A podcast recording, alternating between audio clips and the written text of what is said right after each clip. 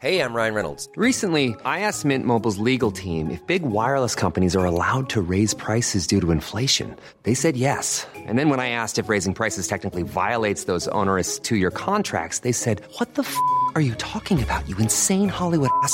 So to recap, we're cutting the price of Mint Unlimited from $30 a month to just $15 a month. Give it a try at mintmobile.com slash switch. $45 upfront for three months plus taxes and fees. Promo rate for new customers for limited time. Unlimited more than 40 gigabytes per month. Slows. Full terms at mintmobile.com. Hey, Dave. Yeah, Randy. Since we founded Bombas, we've always said our socks, underwear, and T-shirts are super soft. Any new ideas? Maybe sublimely soft. Or disgustingly cozy. Wait, what? I got it. Bombas. Absurdly comfortable essentials for yourself And for those facing homelessness. because one purchased equals one donated. Wow, did we just write an ad? Yes. Bombas. Big comfort for everyone. Go to bombas.com slash ACAST and use code ACAST for 20% off your first purchase. This week's episode of Harry Potter and the Sacred Text is brought to you by BetterHelp.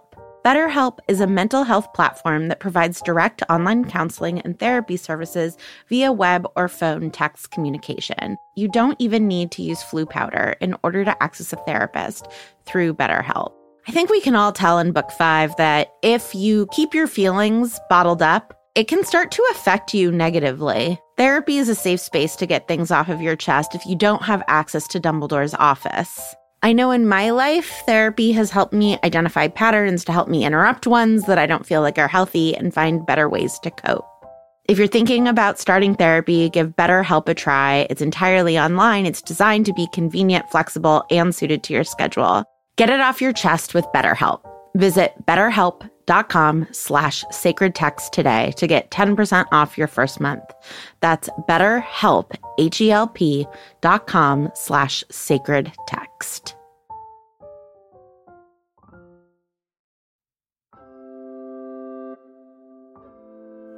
Hi, Chloe.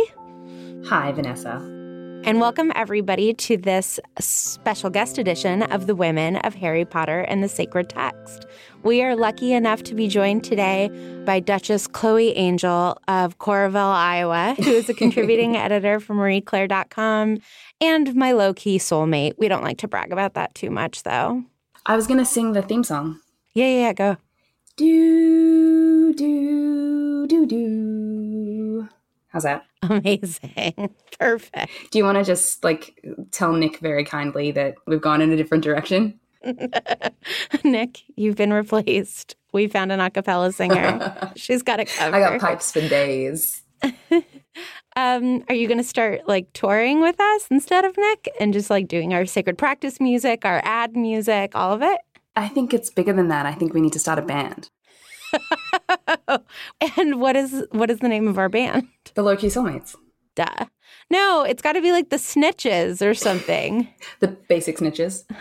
Wow, that was a little too quick. I now think you stayed up all night brainstorming ideas for this. So, Chloe, we invited you here today to bless a woman of Harry Potter. And I am wondering who you would like to bless today and why. I would like to bless Molly Weasley because of all the work that she does to nurture and feed the revolution. Oh, I never thought of her like that. She is like the entire kitchen for the army. The kitchen, the therapist, the person who gives everyone the sort of home and hearth that they need to go back out and fight. And I also want to bless her because she has a kind of wisdom and knowledge about the world that so often gets discounted and silenced. Like if you had a dollar for every time her husband or one of her sons is like, he'll be fine, Molly, don't fuss. And she's like, no, I, my fears and my concerns are based on real information. I'm not an irrational woman. Stop telling me to relax and smile more. It's so frustrating. Do you mind pointing us to just like a moment in the text in which you feel as though Molly is demonstrating this brand of awesomeness? Yes. Uh, there's a moment at the beginning of the sixth book where Dumbledore has gone to get Harry from the Dursleys, and they've gone Yeah. via Slughorn's house, and then they come to the burrow in the middle of the night, and Molly is awake. And she's there at the table with Tonks, and like she and Tonks have clearly been having like a deep and meaningful conversation about what we later realize is Tonks's like romantic life. Mm-hmm. Um, that is clearly affecting her mental health. And then Harry shows up and she offers uh, Harry and Dumbledore some some food, some sustenance, some nourishment. Dumbledore goes on his way. She gives soup to Harry, and then Arthur comes home and she cooks for him. And like she's been up all day cooking and cleaning and taking care of not just her own children but all of the people that she has adopted. It's such a vital contribution, and obviously, I love "Not my daughter, you bitch." Everyone loves that line. It's a super badass moment, but that's just like the culmination of all the work that she's been doing throughout seven books to keep people fed and safe and loved and whole. Yeah. And I was just visiting some friends of mine who are foster parents, and they just brought up such an obvious point that I'd never thought about, which is like you don't get maternity leave as a foster mom they got like a kid dropped off and they just like had to go to work the next day. And I mm-hmm. feel like Molly is constantly dealing with that. Like she suddenly has to take Harriet and and like there is no planning time. There's no adjustment period. There's just constant fires being put out. Well, and the extra support that she does get is because Harry is special, not because she and her sacrifice are special. Like when she when they get extra security from the ministry, it's not to make Molly's life easier, it's to protect Harry, the precious creature. How do you think Molly does hold on to her sanity, right? Like we don't see Molly with the self-care regimen and like I don't understand how she hasn't sort of lost her mind, right? Towards the end of the books, like everybody on that clock is just in mortal danger. She is not talking to one of her sons. Her daughter has been like kidnapped and taken into the like bowels of hell. Her husband has been attacked. Like she is keenly aware of how horribly wrong all of this can go. And yet she's still completely holding it together and is able to, when called, say, Not my daughter, you bitch. Mm-hmm. Like, what is this strength? Like, where does it come from? I would be broken. And I think we see instances of where, like, she's coming close to that. You know, there's the there's that scene at the beginning of Order of the Phoenix where they're they're cleaning out the Black House and she goes to try and dismiss the Boggart and she just can't. Like her fears are too much for her and she just she just can't do it. And it's kind of this moment where harry realizes what the stakes really are. And you know he sees he sees molly in fear. And i think he has the same response that the rest of us have which is that like molly's unbreakable. Nothing yeah. nothing can nothing can get to molly. And then he sees her lose it and he's like oh man any one of these people could die or one or more. But and i know that I know that you will appreciate this as someone who both enjoys and makes media for women. She does have a self care regimen. She reads Witch Weekly. Yep. She reads Gilderoy Lockhart's books, not because she cares very much about how he vanquishes dark creatures, but because she has a thing for Gilderoy Lockhart. It's nothing compared to what it should be. You know, she's not like going for monthly massages and doing wizard sheet masks and taking wizard yoga she's definitely not getting what she needs, but I do think we see her carving out time to do things that give her pleasure or at least distraction. And it's worth noting that gets made fun of. Mm-hmm. Like, Witch Weekly gets dismissed as, you know, shoddy journalism, and Gilderoy Lockhart gets revealed as a as a fraud. Her self care regimen is belittled and dismissed, and that's hard to watch. So part of me wants to be like, she must feel such a profound sense of satisfaction, though. Like, she is filling the bellies of children and she is taking care of Tonks, who's a warrior. Part of me wants to sort of like make her this like angel of the house, right? That is mm-hmm. just so sure of her place in the world and that what she is doing is like a form of radical hospitality lived in perpetuity.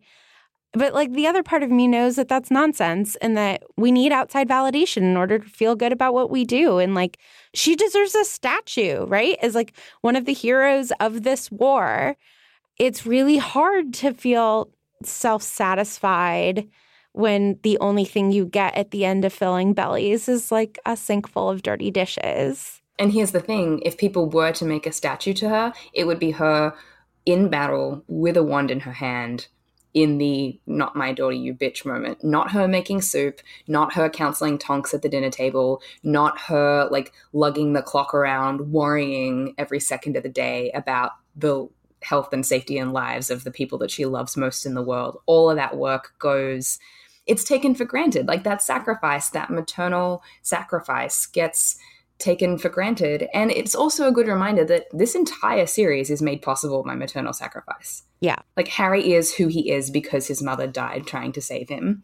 And Voldemort is who he is because his mother like decided to give up her life for different reasons.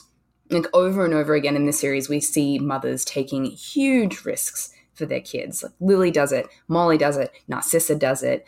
And with the exception of Lily, everyone else's sacrifice is just taken as is just taken for granted. Like that's just what mothers do. Right. Uh, like there should just be statues all over the world of women making soup for the revolution, right? Yeah, and I and I think we you know when we when we talk about the histories of movements, we so often often talk about the people who do the public facing work, the marching in the streets, the giving speeches at rallies, the, you know, standing on the front lines of a protest, and the contributions of women, which are often to like stand in the background or to make food or to be the sort of emotional support system of the important men who are out doing important things, those contributions so often get sidelined and made invisible or downplayed. And it's a it's a tough line to walk right? Because you want to recognize women's revolutionary capacity to stand on the front lines and lead rallies and give speeches and things like that. And also those aren't the only kinds of labor that matter. And that's not the only kind of contributions to resistance or to revolution that matter. And those big important men out on the front lines couldn't do what they're doing if they didn't have wives. And i don't mean i mean like the person playing the role of wife. I don't necessarily mean the actual wives or even women, but you need that domestic support system in order to go out into the world and do capital G, capital T, great things.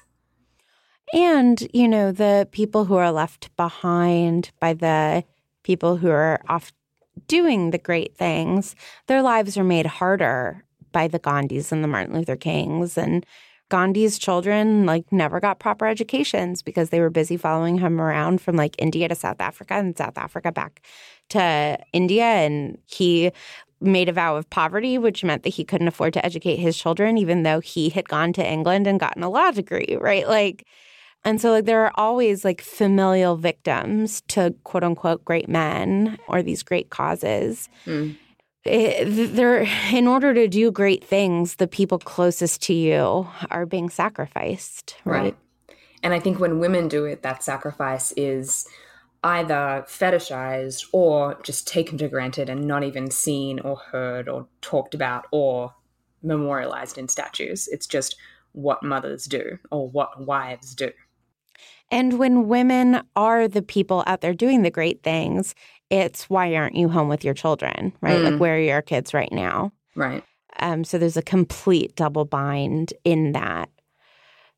So what do you think like I mean obviously offering a blessing to Molly I think is a lovely way to be honoring her and like you know I hope that some women listening are feeling themselves in Molly and know th- that we want to honor the sacrifices that they make in order for other things to happen but like what do you think a real an appropriate honor for Molly within the wizarding world would be?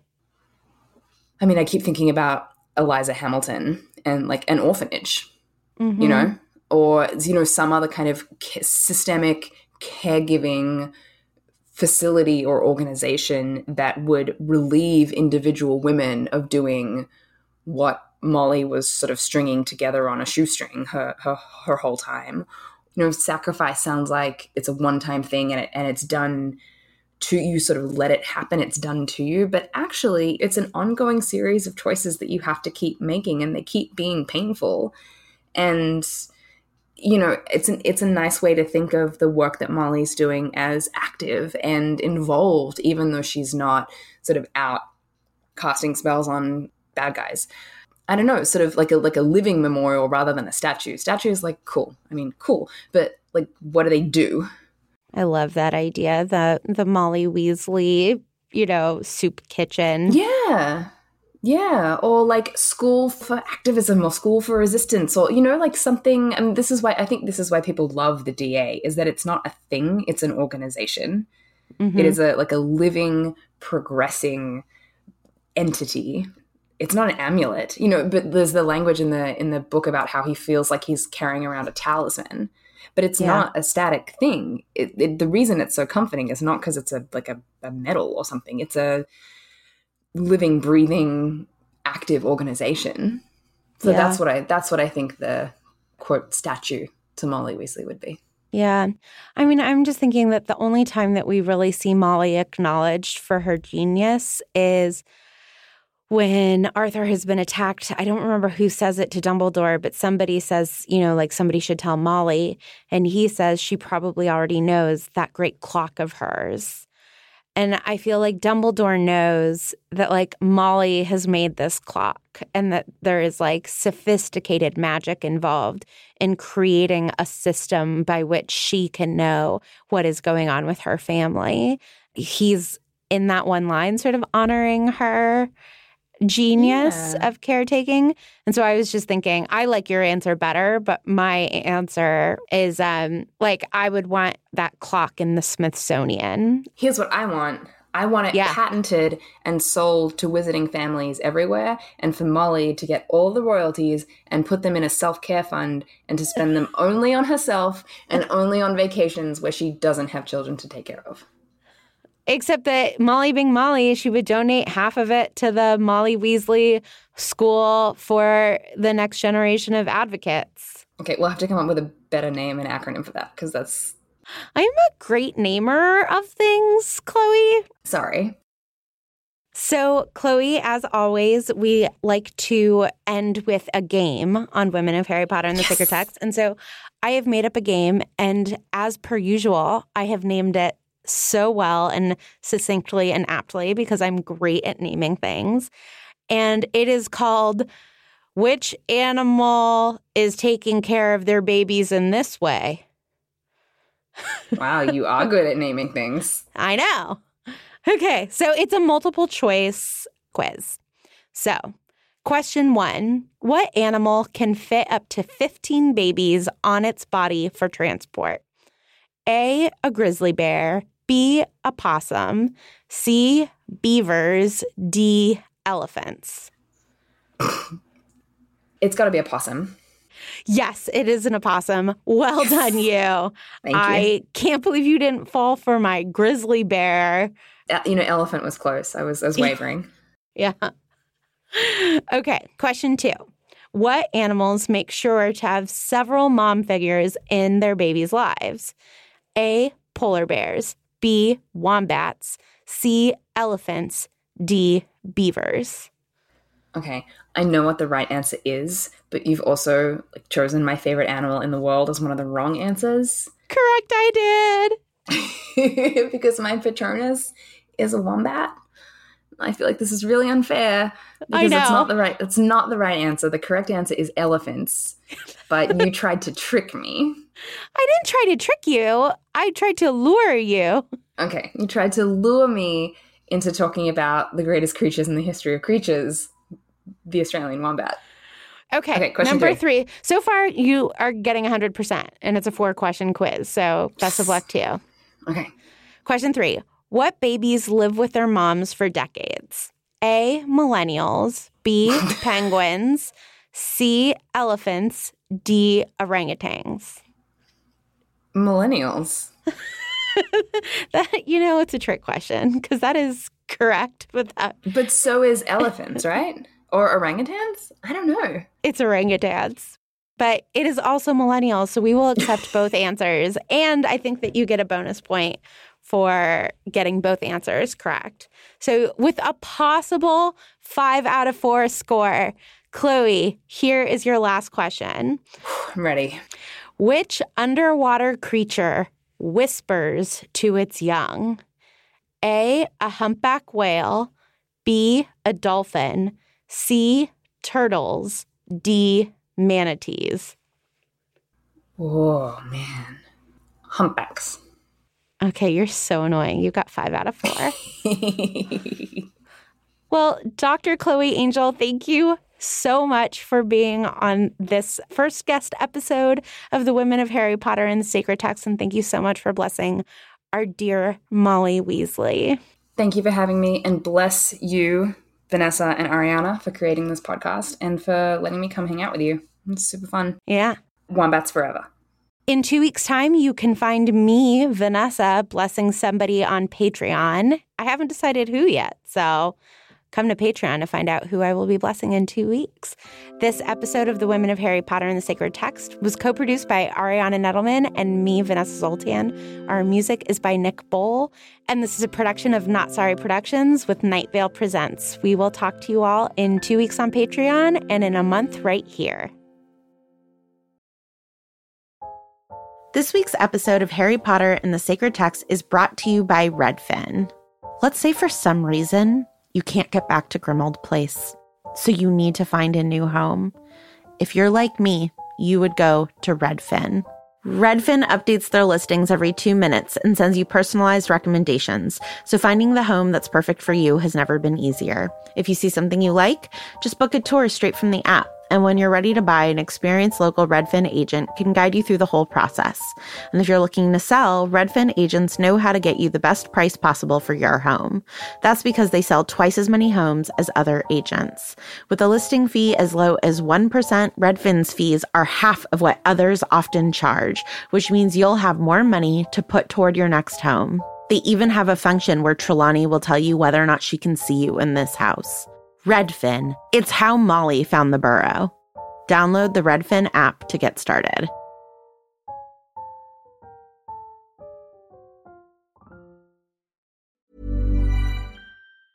Hi, I'm Daniel, founder of Pretty Litter. Did you know cats tend to hide symptoms of sickness and pain? I learned this the hard way after losing my cat, Gingy. So I created Pretty Litter, a health monitoring litter that helps detect early signs of illness by changing colors, saving you money and potentially your cat's life. Pretty Litter is veterinarian developed, and it's the easiest way to keep tabs on your fur baby's health right at home. Go to prettylitter.com and use code ACAST for 20% off your first order and a free cat toy. Terms and conditions apply. See site for details.